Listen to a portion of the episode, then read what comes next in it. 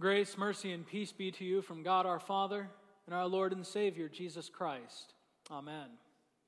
Our text for today is taken from our gospel reading from Mark chapter 13 with an emphasis on these words. Jesus said, And when you hear of wars and rumors of wars, do not be alarmed. This must take place, but the end is not yet. For nation will rise against nation, and kingdom against kingdom. There will be earthquakes in various places, there will be famines. These are but the beginning of the birth pains. This is our text. Dear brothers and sisters in Christ, Amen. I want to begin uh, this morning with a question for all of the moms who are uh, with us in the congregation this morning, all, all of you moms. Have you ever looked forward to giving birth? Now, now be careful with this question because I don't mean have you ever looked forward to having children, as, as many of you have. I mean the actual event of birthing a child. Any, anyone? Any hands? Okay. One or two or three, yeah, okay. I, I see some knowing nods as well. You know, the, the task of labor, as the name implies, is quite laborious, isn't it? It's hard work, it's painful. It can take a very long time sometimes, and no doubt for the mother, it may even feel like an eternity. And yes, as those of us who have witnessed a child being born can attest, it's also very bloody. I don't say this to take the wind out of the sails of any expectant mothers that we have with us this morning or who may be watching at home, but this is the truth. Birth is a process of attrition. And boy, are moms tough for going through it. Now, perhaps some of you might have felt a little bit deflated today when we heard in our gospel lesson how Jesus compares the signs of the end times with that of the pain of childbirth. After two weeks in a row now of just beautiful festival services, which called to mind first how the Lord preserved his church in history through the Reformation, and then secondly, how he will renew it and restore it in perfection on the last day at the resurrection from the dead, boy, today's gospel lesson at first kind of sounds like an abrupt and rather disheartening change of pace, if we're being honest. In fact, I would reckon that any time that we hear Jesus begin to preach at the end of the church year regarding his eschatological discourse, that is, his teaching on the end times, well, the old Adam in each of us has the tendency to approach these things with an air of doom and gloom. And you know, hearing today's pericope, I admit that you would be excused for doing just that. This isn't an easy reading, is it?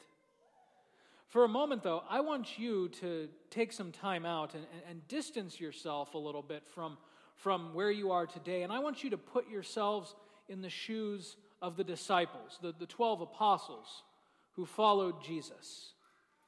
I want you to imagine how they must have felt what they must have seen as they followed their rabbi through the grand temple colonnade right after Palm Sunday. How they were surrounded by the hustle and bustle of their Jewish community in the very dwelling place of God. Close your eyes if you have to and just imagine what that spectacle must have been like. For they were still probably riding high at this moment after the triumphal entry into Jerusalem. They probably still had the shouts of Hosanna ringing in their ears.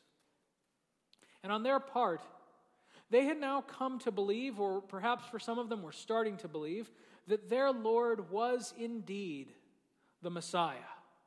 That he had ridden now into David's royal city to kick some Roman butt and to end the occupation and restore the kingdom to Israel.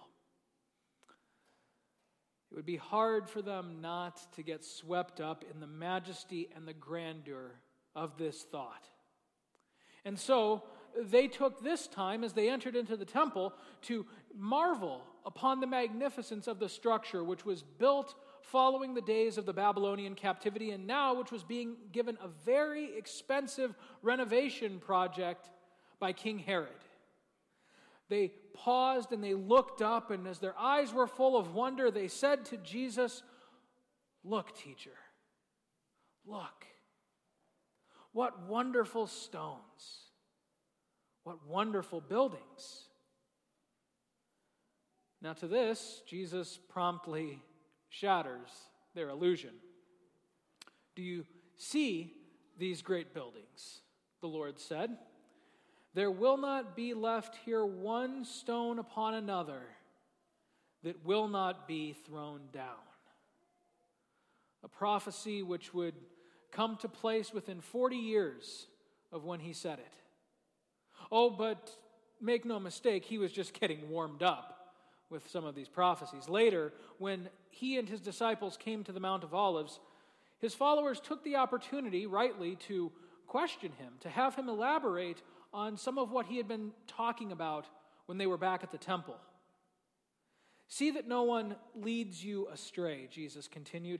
Many will come in my name Many of them saying, I am he, that is, the Messiah, and they will lead many astray.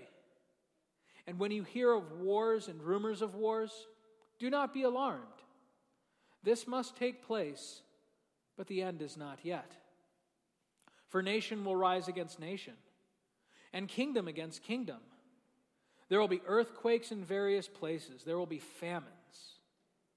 Okay, so that sounds pretty bad. But we have to remember Israel was a nation that was well accustomed to hearing wars and rumors of wars. In fact, since Jesus' ministry kicked off, a, a, time span of about three years, many people had approached him throughout his, his proclamation to get his personal take on a number of different events. There was an earthquake, the collapse of a structure which claimed several innocent lives, there was the beheading of a local prophet and Jesus' own cousin, John the Baptist. And there were several abuses being carried out against the people by tax collectors and local authorities of all kinds. Jesus' warning, in other words, wouldn't have come as a major shock to anyone living in first century Roman occupied Palestine. What did surprise them, however, was Jesus himself seeming to use such alarmist speech when he was apparently the one that was supposed to come and bring these things to an end. Like so many of the prosperity theologians and the evangelicals of our day, the disciples of Jesus were under the mistaken notion that following him would somehow spare them from these worldly atrocities such as persecution and famine and natural disaster.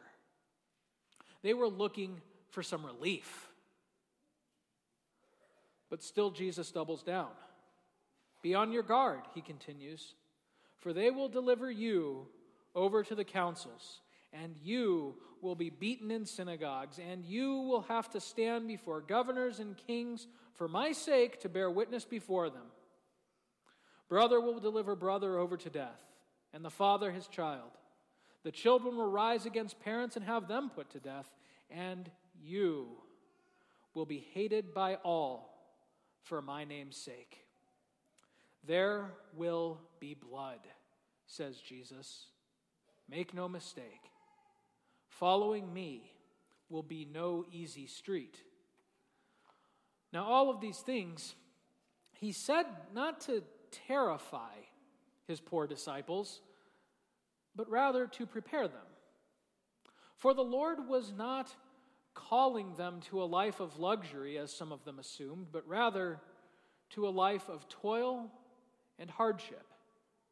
They would have to give an account of him before ecclesial and civil authorities, authorities who had rejected him.